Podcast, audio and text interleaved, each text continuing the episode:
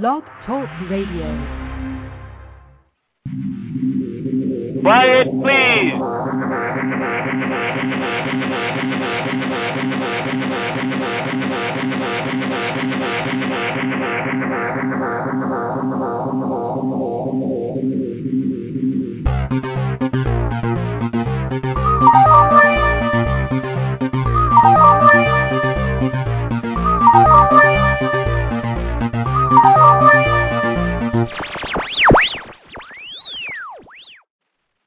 Welcome to Rex Sikes Movie Beat, conversations with filmmakers where we discuss everything film and television. Here on Movie Beat, you'll learn what to do and what not to do when it comes to making movies and TV. On Movie Beat, we'll take we'll talk to everyone behind the scenes and in front of the camera, and I'll provide you with guests and information you'll want to have, whether you're a filmmaker or a fan. So now let's move behind the scenes at Movie Beat. Uh, this absolutely is a, a, a wonderful day. I, I'm happy to have a writer, producer, director as my guest whose career spans nearly 40 years in uh, motion pictures and TV, working alongside with some of the finest talent in entertainment, sports, and business, and we'll get to uh, that interview in just a moment. Keep in mind that Movie Beat is your educational resource.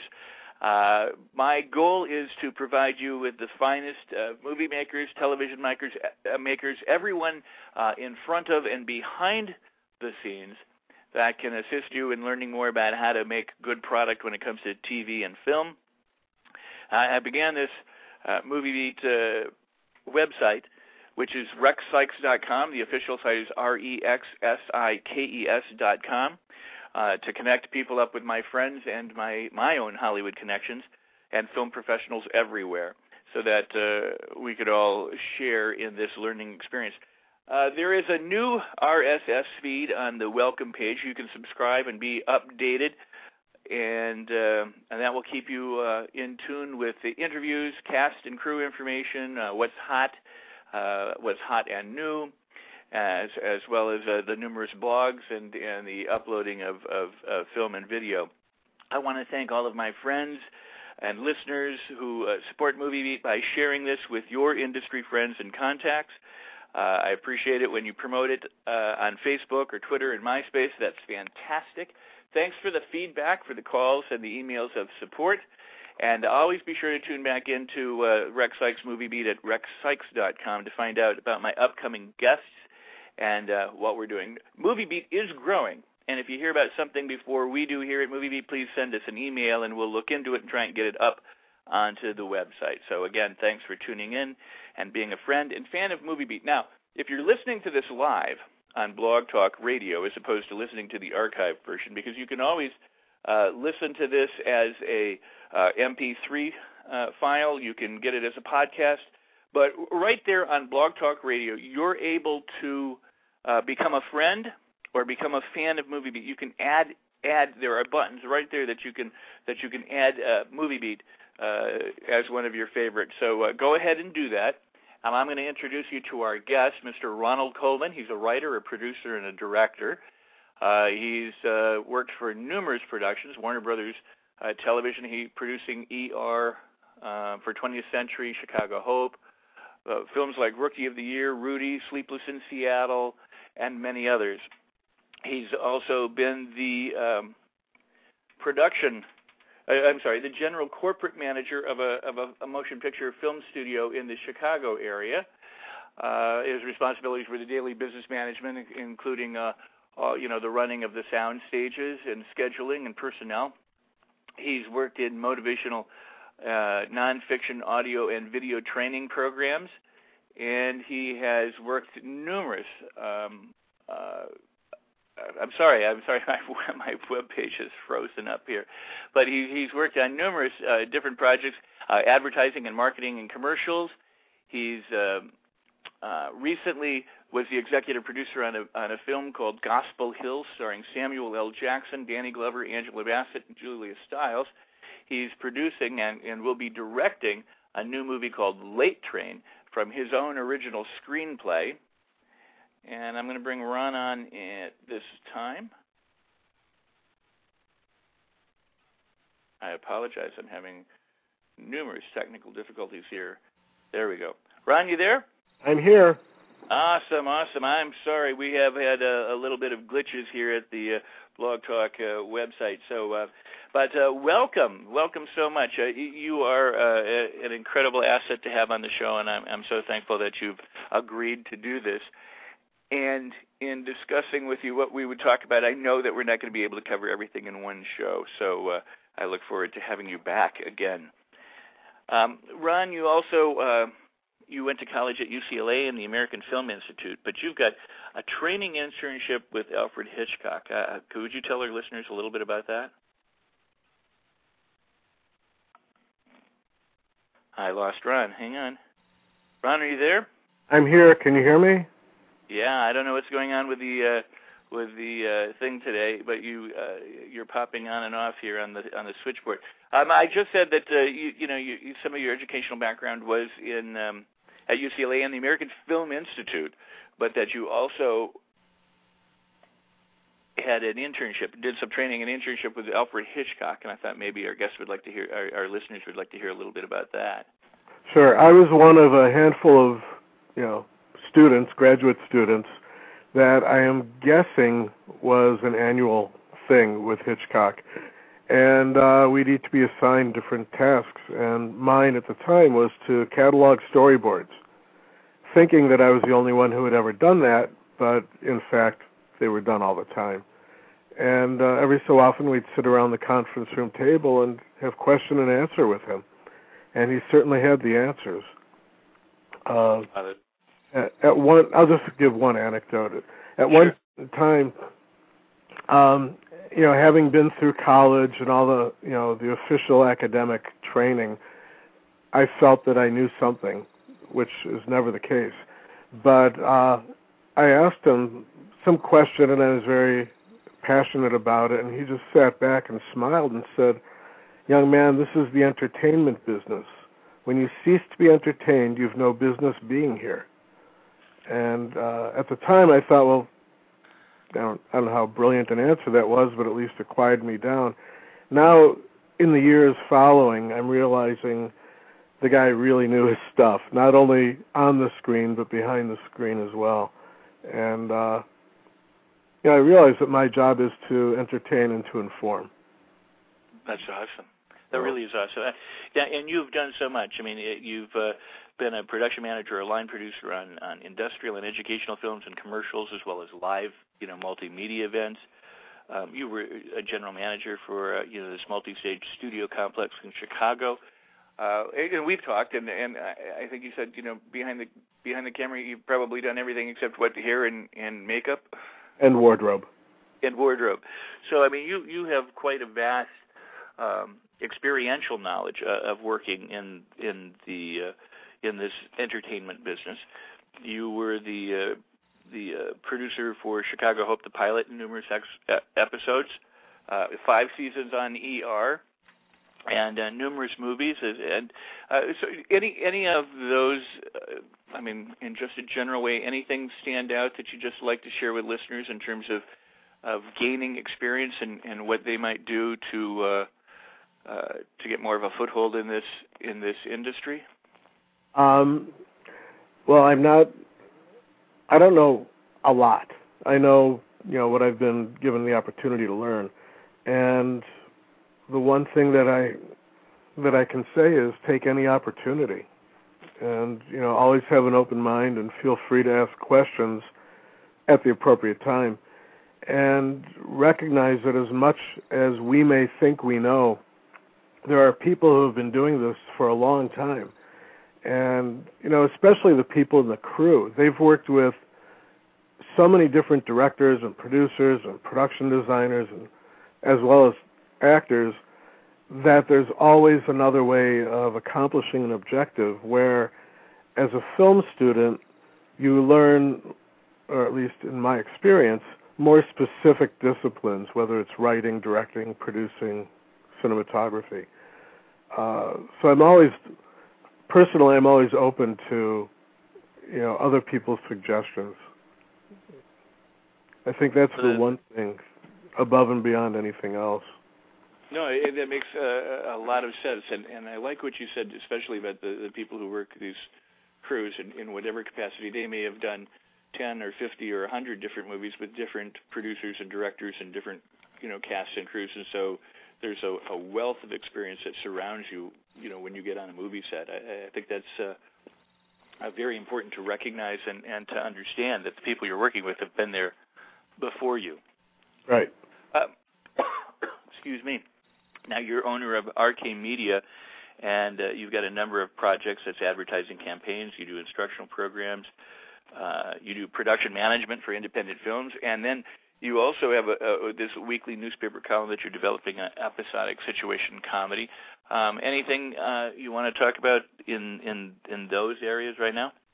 Um, share with us. Well, um, a number of years ago, I wrote a cookbook, and there was a character who was sharing all the recipes, and that character uh, was a wooden spoon, and I feel comfortable because it's a very established project and it's registered and licensed and all that.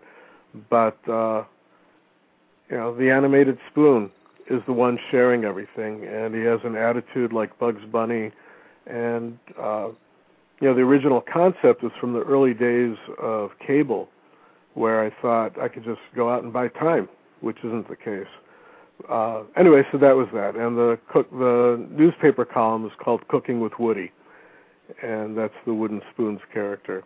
And now it's uh, it's in development, one of the stages of development as an episodic show. I do not know whether that is going to end up as a webcast or as a cable cast or I don't know what the end medium will be. But it's fun. It's fun to work on. And you also produced this movie with Danny Glover and Samuel Jackson called Gospel Hill. You're executive producer on that. And now you have a movie that you have written and that you plan to direct called Late Train. And uh, and your producer is Scott Rosenfeld, and you're developing that as a feature film. So, uh, a little bit on that, please.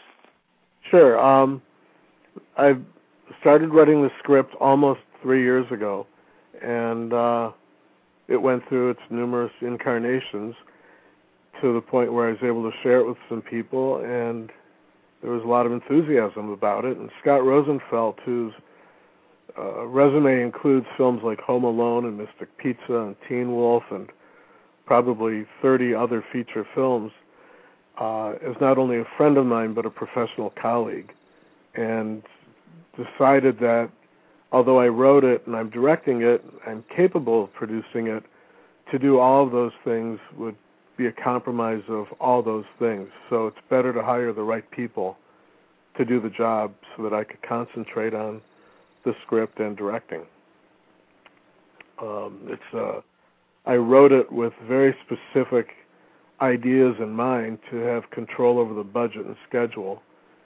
Uh, and I can't say too much more about it yet because it's still, you know, we're you know people are becoming attached and financing is becoming formalized. So I really can't say much more about it.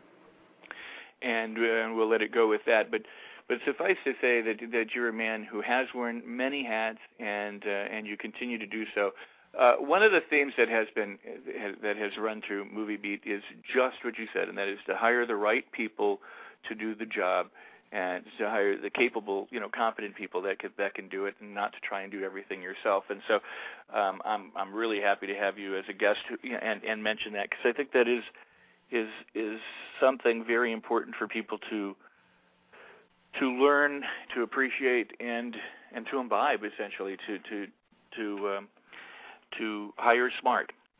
Um, but let's let's let's um, let's go with this. You have written the screenplay, and I and I know I'd love to talk to you about um, the writing aspect of that, and and how and how you uh, accomplish uh, uh, getting your idea down on paper and and getting your uh, paper idea up on the screen. So. Um, uh, but you're also a producer, and you wear that hat. And so, as a producer, you probably keep your eye out for projects, um, not just the one that you've written, but but you, what is it, it, it from a producer's standpoint? Let, us begin there. What is the kind of thing that attracts you? What, what are the kinds of considerations or criteria that you use to select a project uh, to put into development, whether whether it's a screenplay from someone else or or your own for that matter? What what what are the things that are important? Uh, well, as in real estate, they say the three things that are important are location, location, location. In uh, making a movie, the three most important things are story, story, story, in my estimation. If the story doesn't, if I don't connect with the story, then it's not the right project for me. I'm not saying it's not right for other people, but for me to invest at least a year of my time, uh, I just wouldn't feel comfortable. You know, I I don't want to just take a job to take a job because of the you know the personal investment, and um, so the story has to connect with me. If the screenplay is all over the map and is too expensive to pull together, I would have to tell the people that it's too expensive a project for my liking because I'm not comfortable with you know gazillion dollar productions that are taking place on the moon. Uh, so I like to follow the you know the three keys to an independent film. You know, being able to be done within a moderate budget and in some control, which is to have a contemporary story, a limited number of locations, and a limited number of principal cast members. So I don't know if that really answers your question, but those are the things that I look for in a story. Is you know if it if it's manageable and if the story connects. No, that's excellent. Absolutely excellent. Now, uh, well, well, let's go with each of those. So, so you have some objectives when it comes to picking a project, or even, or, uh, and I imagine you wrote your project with with these principles in mind. Yes. And I without giving away which, without we won't go into what the script is about, but but uh, you might wish to you know elaborate on on each of these. I mean, you, you know, when it comes to either selecting a project, do you as a producer, you somebody you if you find a screenplay, let's let's approach it from that side first. You find a screenplay, somebody somebody it lands on your desk, it's gone through readers or however it gets to you, and and you connect with it. You go, this is this is good. Do you have a hand in shaping it, or in telling the writer to rewrite it, or, or you know how does that, how does that process work? Because you know, what if there are too many cast members or too many locations or something? Do you, do you know you go, I really like this, but and and then I assume it it depends on whether people are willing to work at that level. But yeah, if, what kind of input do you have? If um, if we agree to work on a project, then the first thing is that filmmaking is a collaborative art. There is no, you know, if you're a painter, a photographer, musician, sculptor, you know, all these different things you can do alone. Uh, as a filmmaker, you really need a team to do that. And there are a lot of less experienced filmmakers who feel that their script is unchangeable, that they will not compromise. And maybe for their project it's it's right, but I don't feel comfortable entering into a working relationship if the person won't work with a team. Uh, but if we have, if you have a script and you and I decide that, you know, we should probably work on this together, I think just a very open dialogue about is this character necessary and do we need to go to Memphis to shoot this one scene? Uh, although Memphis is a great place to be. Uh, you know, just really trying to rein in on the variables that could get us into trouble. And uh, you know that that whole process could take a very long time, or it could be pretty quick. It really depends on all the parties involved. Um, I like working with Scott Rosenfeld because he definitely understands how a script needs to move, having worked on so many projects himself. So it's nice to have somebody else tell me things that I may tell other people, but I don't hear myself. So that kind of collaboration is very helpful. Uh, that that is awesome. I, am going to ask you this: um, we have uh, some very very advanced listeners on Movie Beat, and we've got some very um, novice listeners on Movie Beat and everything in between. And so, when you say that that he understands how a script should move, what can you elaborate on that? What what exactly do you mean? Um, boy. uh, I was going to You know, in my experience, if the script I read doesn't get my attention in the first three pages, uh-huh. it's going to be very difficult to get my attention. Um, so I try when I'm writing, I try to make sure that the audience is involved or the reader is involved from the beginning.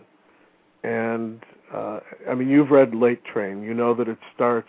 The first scene is in black, and right. it's all audio. And it's not just. I don't do it just to be flashy, but I do it because it helps tell the story. So these things are, you know, painting the picture with words is what the screenwriter's job is. Uh, just as the cinematographer's job is painting with light, for lack of a better phrase.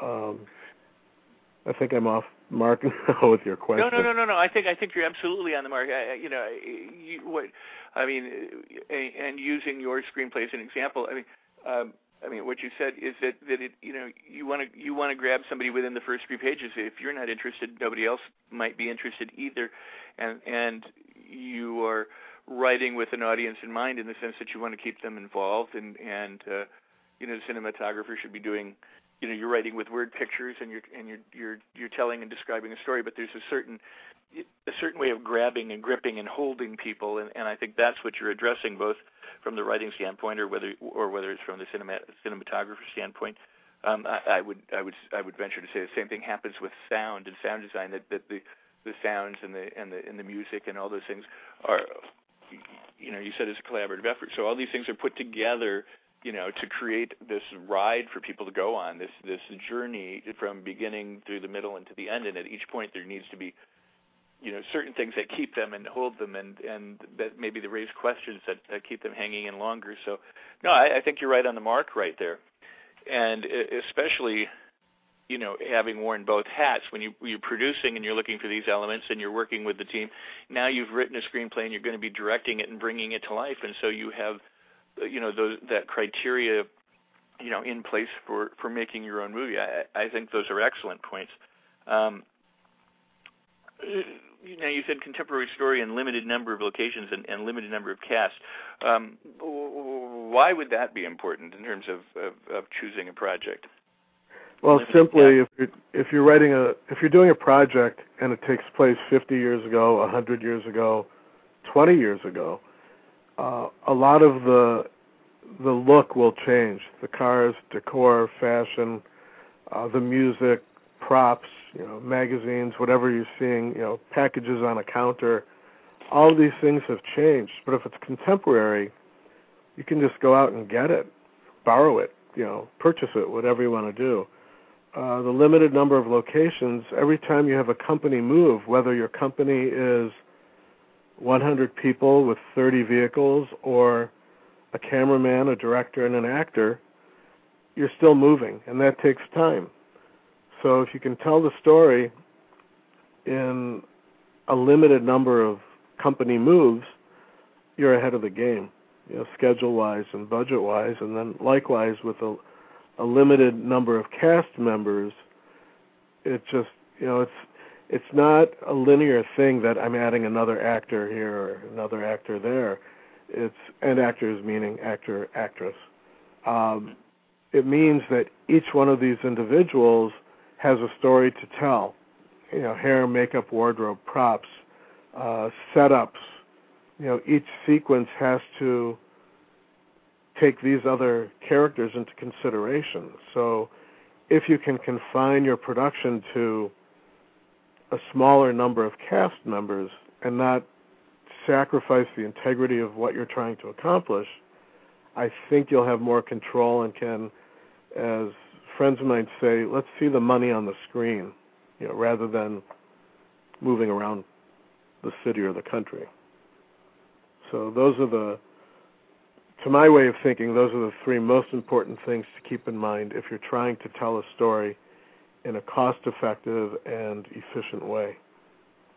Well, what I like about what you said is that I mean, it, it, there's there's a, a, sense of pragmatism. You're being you're, it's being pragmatic. It, it's it's saying you can be wildly creative within these confines. I mean, you, you know, it's not about not uh, having an incredible story or being wildly creative, but it's, it's it's setting some parameters that make it easier for someone to get their project produced you know to to to have a reasonable budget and and uh, a reasonable time frame and a reasonable location set or set of locations in cast.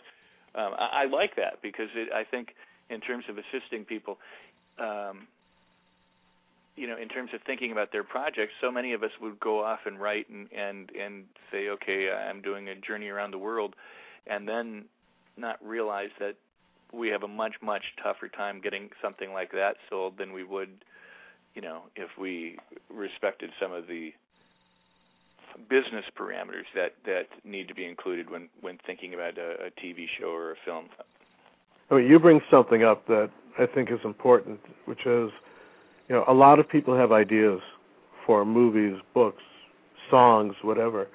Um, and how many people ask the question of who is my audience and how am I going to get this story to the audience? If my audience is just my immediate family, then that's fine. But I can't expect to have investors place their trust and cash into a project if the audience is only my wife, myself, the kids, and grandkids, you know, or cousins, whatever. Uh, so it is a business, and I know there are a lot of people who approach it as a very passionate hobby which is great.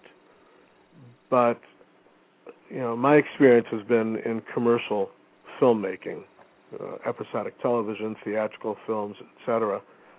And I'm that's just stuck in my mind is who is my audience? How am I going to tell the story? So if you have a project, you need to get it out there and you know, being pragmatic about it I think is very helpful. You you know you you have done so many things, and I want to talk about so many things. We're we're going to uh, keep our focus right now on the producing and, and, and switch to the writing part of it. But I, I would love you know in future shows. Um, as we continue the discussion, also to talk about, say, ER Chicago Hope or some of the TV productions and how television uh, the television industry differs from film and, and what it what it's like to shoot a TV show or episodic television series as opposed to, to making a feature film. Um, but we'll we'll do that in other in other shows so that we can we can uh, concentrate on, on what we've got going here.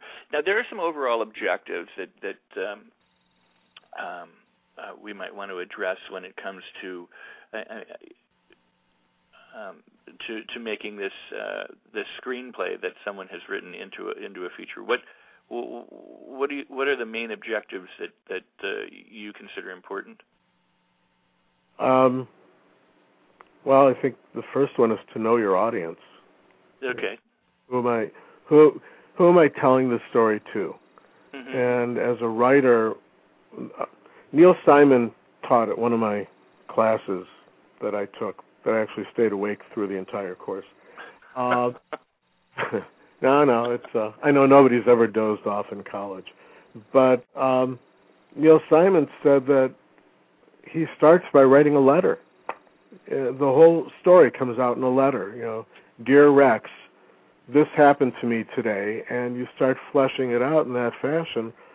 Now you have an audience, Rex, now you have a story that, as rough as it may be, is at least a story, and from that you can start fashioning the screenplay. So, every screenplay, or now I'm going to get in trouble by saying every, a majority of screenplays are short stories. You know, it's something that occurs that can be shared in about an hour and a half to two hours. So I, I consider that a short story. Mm-hmm. And uh, so the first question is, who am I addressing the letter to? You know, so that makes sense. Who's my audience, and what is it I want them to do as a result of this project? Do I want them to be entertained? Do I want to move them to tears? Do I want them to be scared out of their skin? Uh, do I want them to feel patriotic? Do I want, know, want them to have a refined sense of purpose, sense of responsibility? Do I want to distract them? Do I want to educate them? You know, all the different objectives that we have when we tell anybody anything. You know, I want to go to the store. Great, there's a story. You know, um, you know, why didn't you do your homework? Well, somebody ate my dog who ate my homework. You know, so there's always a story out there, and once we know who we're talking to and what we would like to elicit from them, for me, it's easier to tell the story. Well, I, I, you know, you know, you again, Ron, you bring up some really important points. You have this overall theme or this overall objective in terms of what you want you know the audience to feel, whether it's to be scared or to be patriotic. Um, but I imagine as well within within the story there are scenes, or in each scene there might also be objectives at that particular time that as a writer or a director that you're seeking to fulfill. Um, so while there might be an overall blanket, um, you're also you're also taking um, moments, you know, within the movie and, or within the feature and uh, and and and working I would imagine with those same kinds of questions. What do I want them to feel here? What do I want them to think here? What do I want them to do here? Exactly. Would that be? Yeah, you're right. You're absolutely every scene, every sequence should have an objective. Uh, I studied with Lee Strasberg when I was working as an actor, and he said the last resort of the actor should be to say the words. That your inner life should be boiling over with whatever the objective is, and at that point you express the lines that were written. You don't just wait your turn and talk. Um, so each character has an objective. You know, each character has a life within the story that we're sharing. And each scene, as a result, even the characters who are not speaking in that scene, what are they listening to? Do they care? Are they purposely ignoring it? You know, every single as a director, it's every single element of that has to have a reason to be there and has to advance the story. Well, that's that's fascinating because you know some people have, have even termed background as wallpaper. You know, with the idea, I, I suppose some people think that it's just it's just there, and what's ever there is okay whereas other people would wallpaper a room to create a, a specific effect. So your background players uh, could be considered incredibly important in creating the ambiance what, along the lines of what you just said, even if they're not speaking. You know, what are they doing and what are they listening to and what are they thinking or feeling? Sure. Have you ever been in a restaurant and you're about to say something to the person you're with, but you notice that the people at the next table may be paying attention so that's mm-hmm. their background. If that were a scene, they you know those would be extras or featured extras. They're very important. They're they're a very important part of telling the story. Um, you know, in a fight scene, two people fighting alone, it's very dramatic. But what are the onlookers? How are they responding to it? Are they cheering them on? Are they afraid? You know, what have you? So yeah, everything everything on a set is critical, whether we see it on the screen or not. Oh, that's fantastic advice. That really is. I, I appreciate that.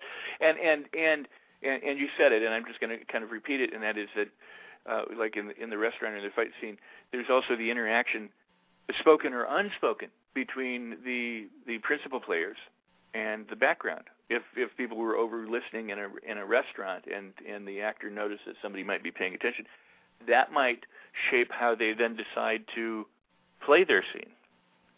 They might deliver it in more hushed tones or whispers or or you know, I mean, it, the way we would in real life, as opposed to just blurting something out loudly. Absolutely. I think that's very, very valuable advice there, Ron, and, and I appreciate that. I'm going to take just a moment to remind people to tune into the official uh, Rex Sikes Movie Beat uh, website at rexsikes.com. There you have all sorts of archived interviews uh, from producers and directors and screenwriters. Uh, there's cast and crew information. There's information on the incentives and the fight for Wisconsin to to keep its movie business and, and a whole lot more. So be sure to tune into or, or, or stay tuned to the blog and the and the audio interviews at rexsikes.com. Uh, utilize the uh, RSS feed to subscribe to Movie Beat so that you are, are always updated on the latest, especially on interviews like the one we're having today with Mr. Ronald Kolman from uh, RK Media in in in uh, well, he's in Wisconsin, but uh, uh, from uh, Illinois and Los Angeles and Wisconsin. So Ronald, let's go back and um, uh, and let's just talk um, more. You know, you, you've undertaken and you've written a screenplay, and I know you've done lots of writing and um, and you've asked these important questions and, and what you want the audience to know and, and what you want them to do, and we've discussed some of that. And and and well, what happens as a writer if you get blocked, and what are the kinds of things that uh, you might do if uh, you're facing that blank page and it's not pouring out the way you'd like it to? Well, if you're not in a financial position to throw the whole thing out, meaning the keyboard, computer, notepad, and whatever, um, sometimes, for me, sometimes I just get up and walk away, and you know, go for a walk or just you know have lunch or whatever. Just you know, change the venue. Um, other times, I'll go to another part of the screenwriting process and start writing backstory of characters. In writing this screenplay, Late Train, almost every character has had a half dozen different names, and those names really mean something to me. And you know, refining the backstory, etc. And sometimes, quite often, in doing that, I hook on to something that brings me back into the task at hand of telling that story. Because everybody has a life before this very moment, and the characters we create are the same. You know, we're only showing a snapshot. Other than you know Benjamin Button, we're only showing a snapshot of this person's existence, and they had a life before and they have a life after, but we're just showing you know some encounter, some circumstance that they are either have control or are out of control. Uh, so writing that backstory is very helpful getting away is uh, a good way to be refreshed. Start describing your locations, and uh, you know if you have an interest in music, and you feel that music is an important part of telling the story and setting the mood, etc. Listen to music. Start taking notes. Um, but for me, the big thing is even if I'm having trouble writing, I really try to write at least four to five hours a day. Some days I am good at four or five minutes. Other days it's 12 to 14 hours, but at least I have that goal. And I think it's like exercising. If you if you determine you're going to walk 30 minutes every day, come rain or shine, some days you may miss it. Other days you may walk 45 minutes, but at least you're getting your brain into that rhythm of doing it. And um, I had a coach many years ago who said that your body learns things in 100 day cycles, that you may want to play the guitar and there may be some chord progression you're having trouble with. If you practice that, after 100 days, it'll become an easier thing to do. Golf, of which I'm awful, if I were to swing the club for a 100 days straight, even five minutes, I would be a better golfer. So I think that writing is the same thing. We're strengthening certain muscles, we're toning our emotions to be able to express them and share them. Uh, so when there's a writer's block, I think I think people put too much into the term writer's block, and it becomes an excuse rather than, you know, I don't feel like a cheeseburger today, you know, so let me have tuna fish or something.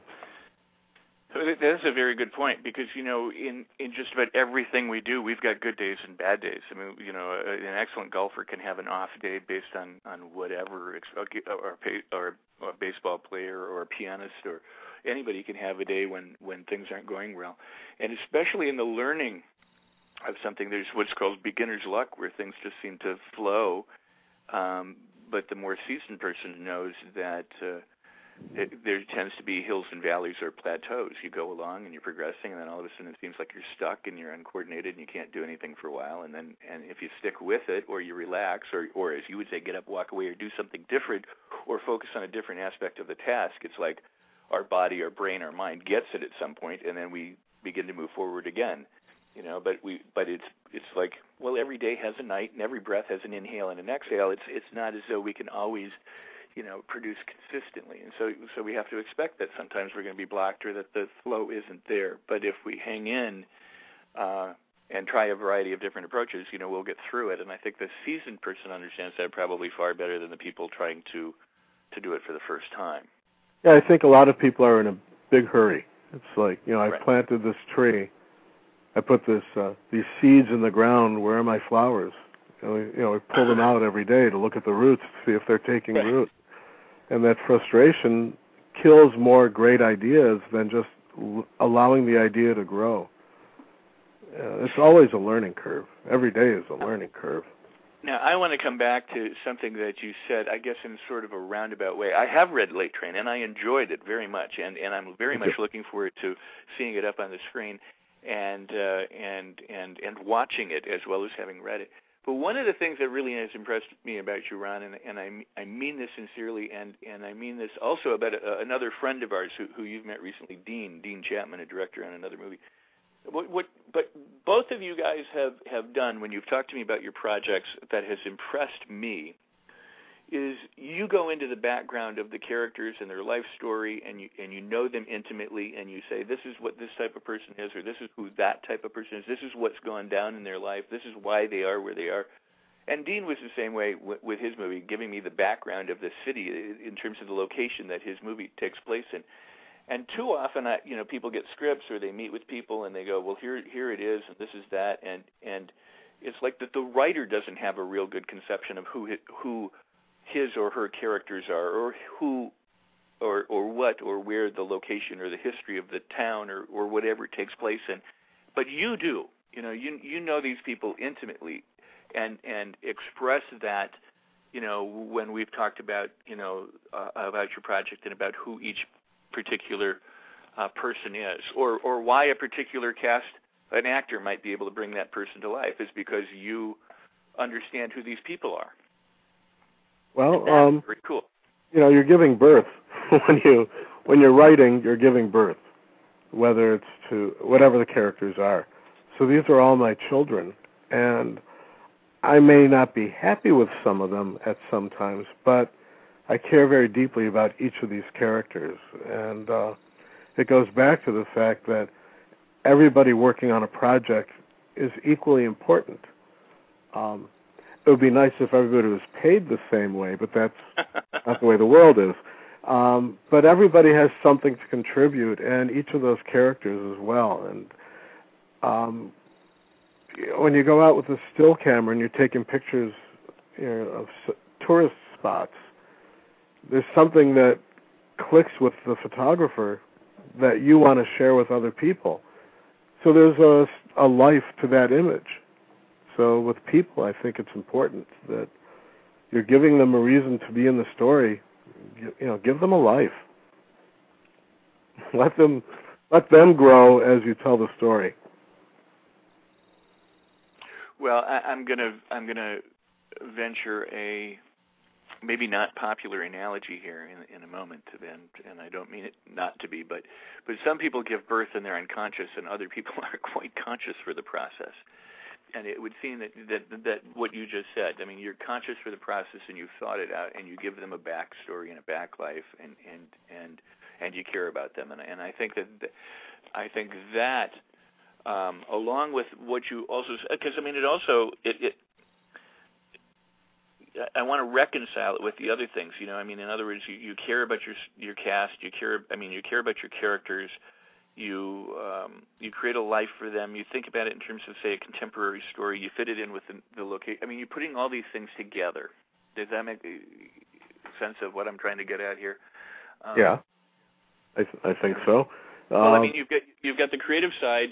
You know, the, the the you know you're giving creative birth to this idea. You're bringing it to life. You're fleshing it out on paper. You're you know you're you're going through all the process to write it, but you also have these pragmatics um, at the same time. These pragmatic considerations when when you're doing this, and and you know I, I'm I'm guess I'm.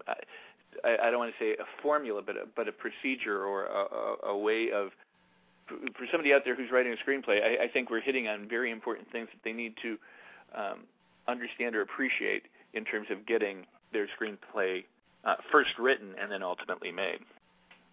Well, yeah, if you were to build a shopping mall, you'd have very fundamental priorities. You know, first, where are you putting it? What kind of structures are going to be? Who is your audience? Who are your customers? What kind of uh, businesses will draw those customers? What kind of characters in my story will people connect with? Whether they're the hero or the villain, everybody everybody should connect with the principal characters of the story. In my way of thinking, um, I you know and not every story has all that in place. It takes a long time for these characters to grow. Um, in Late Train, some of the characters that you become familiar with were actually three or four different characters earlier on. Um, you know, so the question is: Is this character important? Uh, can this character actually be traits of another character so we could really deliver what this character is telling in their story. Um, again, I don't want to disclose stuff about Late no, Train, no, no, but, but there are characters in the story who used to be several characters. There's one character who became six. Wow.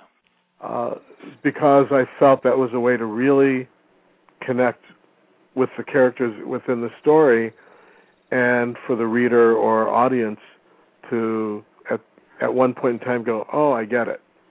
Now I get it." So well, what has kind of come about when, as I listen to you speak about about your process in in terms of writing and, and what you consider important? Uh, and and while I'm I'm I'm not obviously able to include everything, one of the things that has stood out is that it sounds like you begin the process or you or or during the process what's important to you are questions. Who's my audience? You know what do i want them to feel? You know who is this character you know how are people connected? In other words some people approach things with statements. They go this is who it is. That's what happens. This is what i'm doing. And they don't consider really anyone else. They're just telling their thing.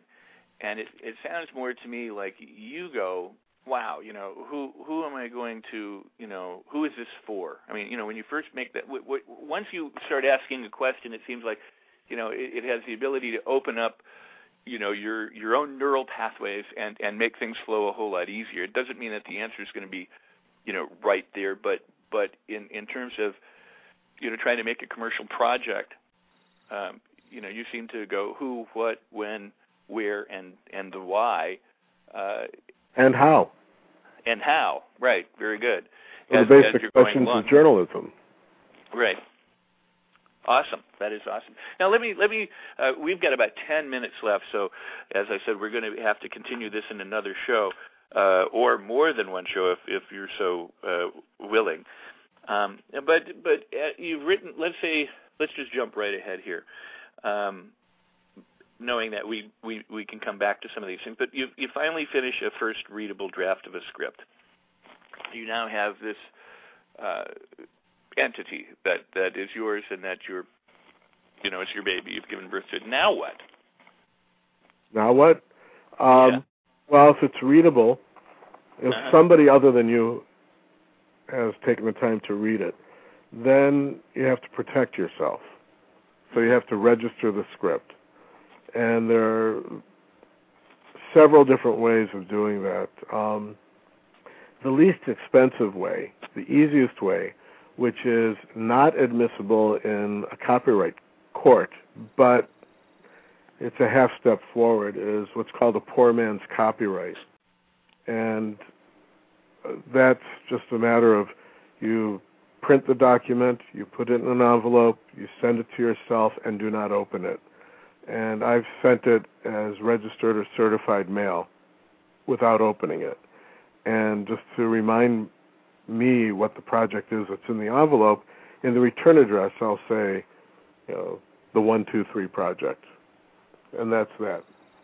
That, if you print it and send it by registered mail, maybe it'll be $10.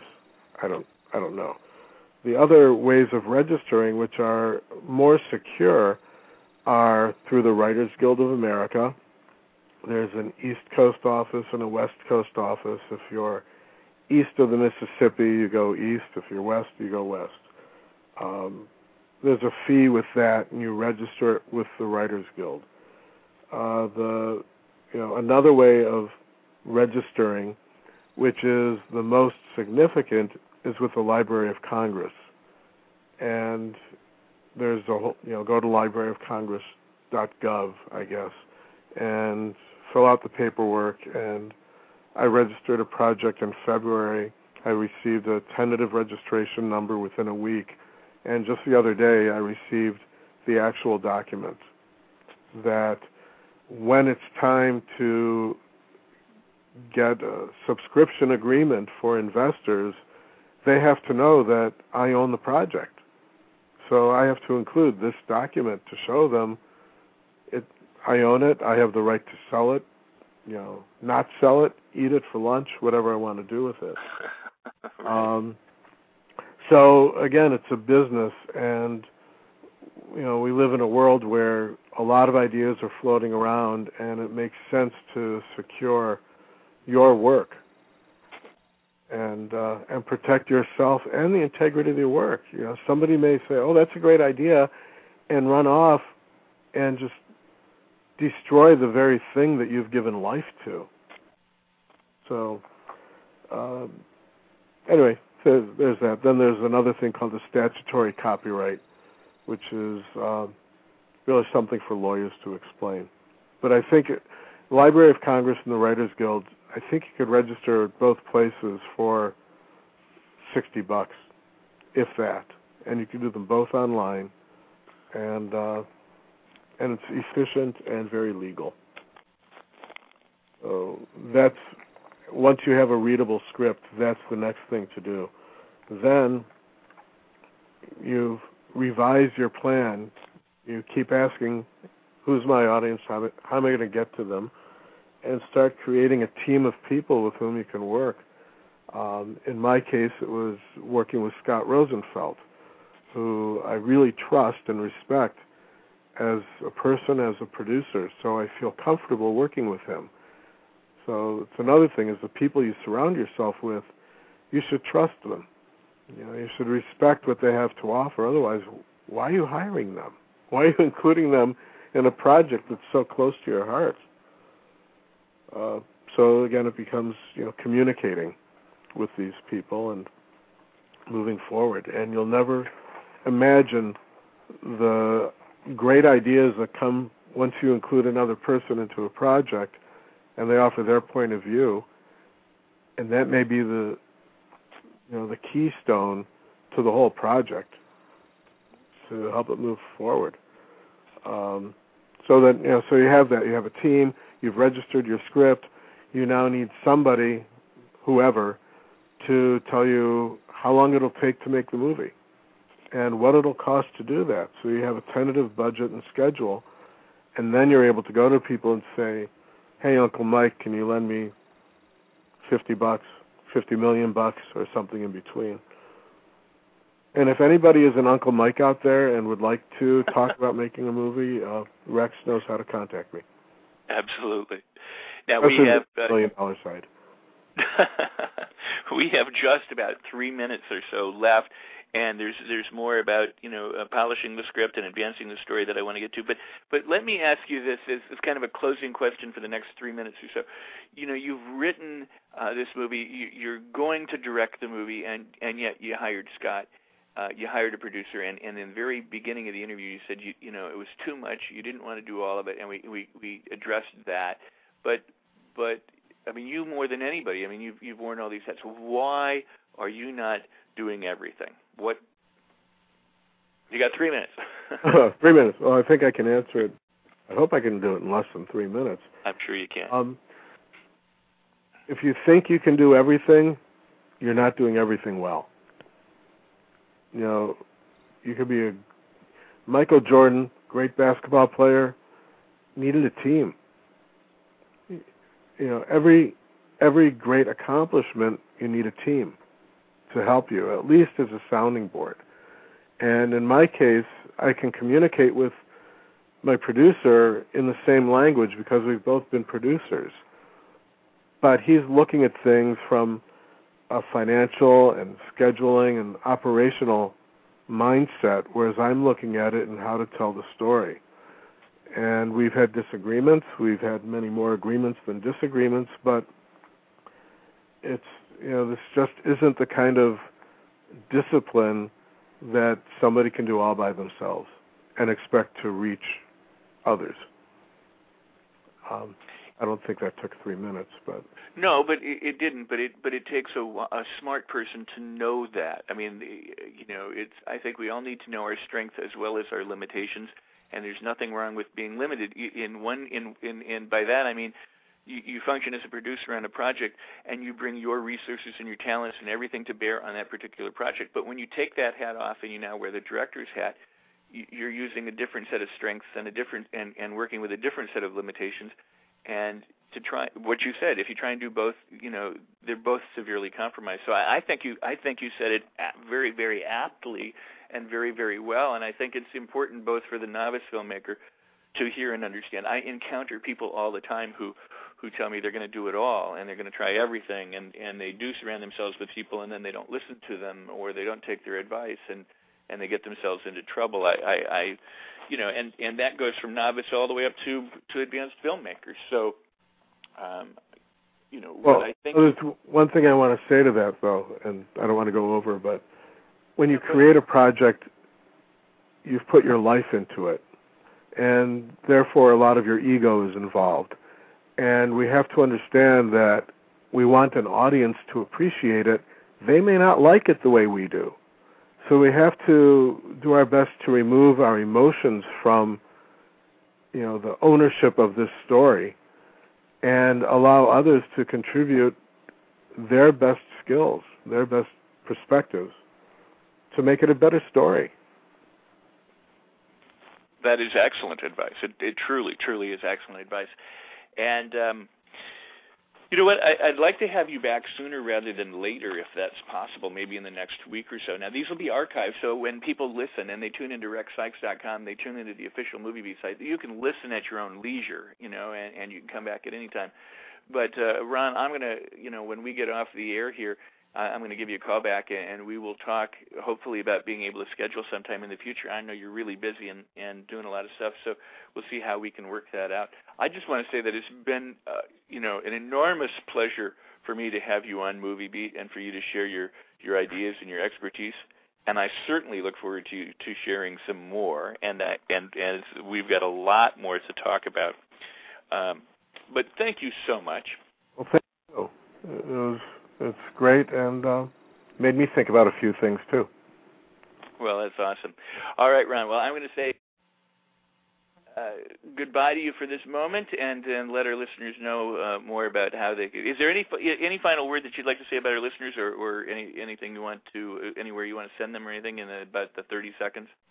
Um, just watch movies and watch people. You know, people are the source of every story. So Awesome. That's okay. I mean, thank you very much. I appreciate this. Thank you, Ron. All right. That was Mr. Ronald Kolman, and I am so so uh, very glad that he's been uh, a guest on Movie Beat today, and he will be back. I, I want to remind you all to uh, tune in regularly to Movie Beat, find out what's upcoming. Uh, we're going to have Susan Moses also talking about producing. We'll have Ron back. Uh, I will be talking about post-production sound and, and post-production with uh, uh, hopefully soon uh, Clancy Troutman of Digital DreamWorks. We've got uh, Steve Ralph, who's a production uh, designer and art director, soon to be coming up, as well as some others. So thanks, and, and be sure to, to go back to the website, read the blogs, and and listen to all of the shows. And for now, um, I'm going to say so long. That's a wrap, and we'll see you next time on Movie Beat.